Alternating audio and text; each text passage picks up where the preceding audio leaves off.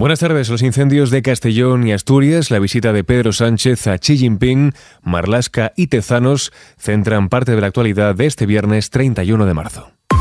XFM Noticias con Jorge Quiroga. Estabilizado el incendio de Castellón, el presidente de la Comunidad Valenciana, Chimo Puig, ha indicado además que las personas que todavía estaban desalojadas, unas 1.300, ya pueden volver a sus hogares. En este sentido, se pronunciaba también la consellera de Justicia e Interior, Gabriela Bravo. Se ha acordado la vuelta a sus domicilios de todos los vecinos y vecinas de las poblaciones de Fuente la Reina, Montanejos y Montán. El incendio se ha dado por estabilizado a las 11 de la mañana. Puntos calientes aún existen, pero de, menor calado. Eh, se mantienen eh, medios terrestres alrededor de unas 120 personas y también mantenemos medios aéreos, evidentemente en, menor medida, que ahora mismo pues están realizando tareas de vigilancia. Así se va a mantener a lo largo de todo el fin de semana. El fuego ha calcinado 4.700 hectáreas de alto valor ecológico y tienen un perímetro de 50 kilómetros. La cara opuesta en materia de incendios la encontramos en Asturias. Allí se acumulan casi 85 incendios forestales. El Concejo de Valdés sigue concentrando las actuaciones de extinción y asistencia, según ha informado el gobierno regional. Un total de 335 vecinos han sido desalojados, algunos de ellos en la capital, que han tenido que pasar la noche fuera de sus hogares. Las autoridades coinciden, son fuegos intencionados. No deja de ser un acto terrorista, y lo digo abiertamente, yo creo que son terroristas y no merecen otro calificativo.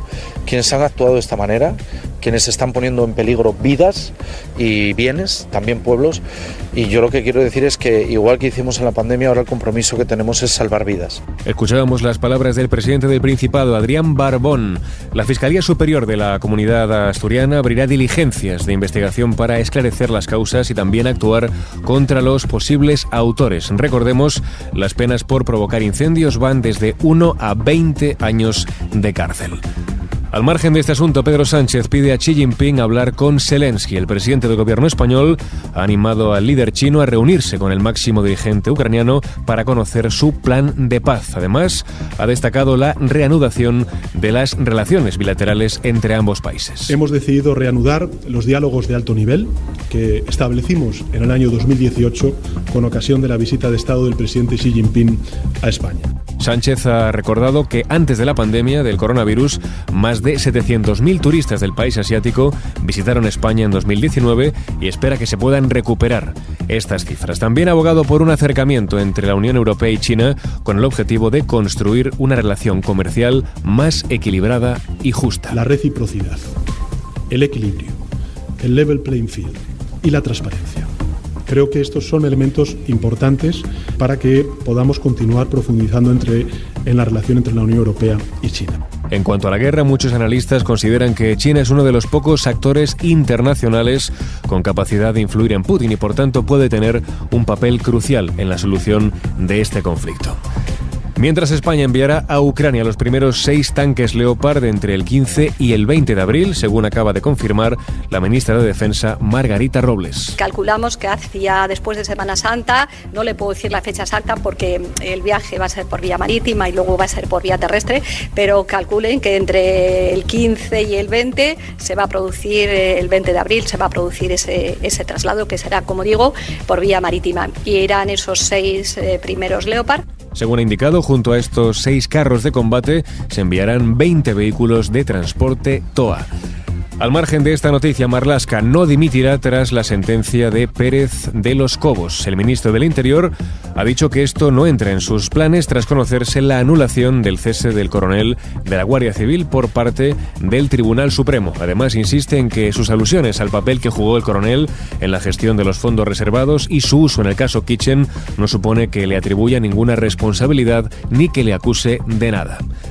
Más temas. Podemos denuncia una manipulación de datos en el CIS y exige explicaciones inmediatas a Tezanos. Fuentes de la formación morada aseguran que la supuesta alteración que se ha detectado en el último barómetro del CIS, que se publicó, recordemos, en el contexto de la polémica de la ley del solo sí es sí y que bajó la estimación de voto de los socios de gobierno, ha provocado bastantes fracturas. Desde el PP, Núñez Feijóo dice que esto es la gota que colma el vaso. Esto no lo dice un político esto lo dice un miembro del Gobierno sobre un centro directivo, una dirección general del Gobierno.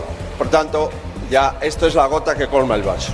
Nosotros llevamos denunciando que el FIS es un aparato de propaganda del Partido Socialista, pero ahora ya los ministros de Podemos acreditan que es un aparato de propaganda y que podemos estar ante supuestos de malversación. Por su parte, la ministra de Derechos Sociales, Yone Belarra, ha señalado que de ser cierto todo esto, se trataría de una situación gravísima y sin precedentes y quedaría en entredicho una institución clave. Vamos ahora ya con la previsión del tiempo para mañana sábado.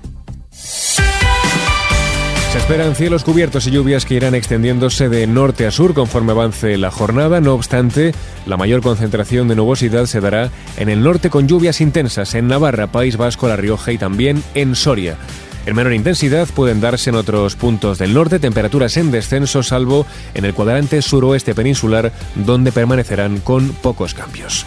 Y así con el tiempo lo dejamos. Gustavo Luna estuvo al frente del control de sonido en este podcast. Ya sabes que puedes seguir al tanto de toda la información en directo a través de nuestros boletines horarios de XFM. Muy buenas tardes.